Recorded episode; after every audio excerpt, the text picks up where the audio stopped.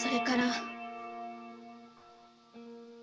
それから一度もアリスからの電話はかかってきませんでした。電話線をつなぎ直して毎晩毎晩あの時間になると電話の前で待ち続けました。あれだけ悩まされていた電話が鳴らないことがこんなにも寂しいことだと気づくのにそう時間はかかりませんでした。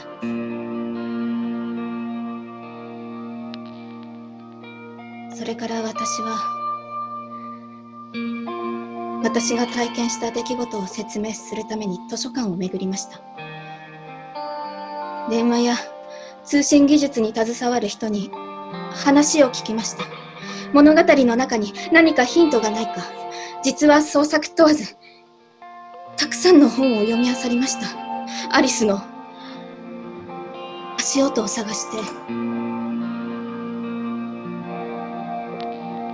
最初から分かっていたことですが最も説明がつくのは全て私の頭の中だけで作られた出来事ではないかということです。でもそれでも私の中でアリスは確かに息づいていて連絡が取れなくなった今も船の行く先を問い続けて暗闇をさまよっていると。私は信じています。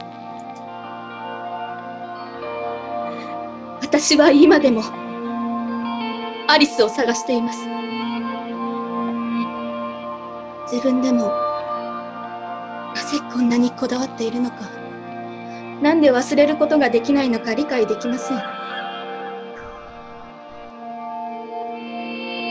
このお話を読んでいるあなたのもとにもしかしたらアリスからのメッセージが届くかもしれません。その時はどうか。彼女の話を聞いてあげてください。力になってあげてください。何もしてあげられなかった。私の代わりに。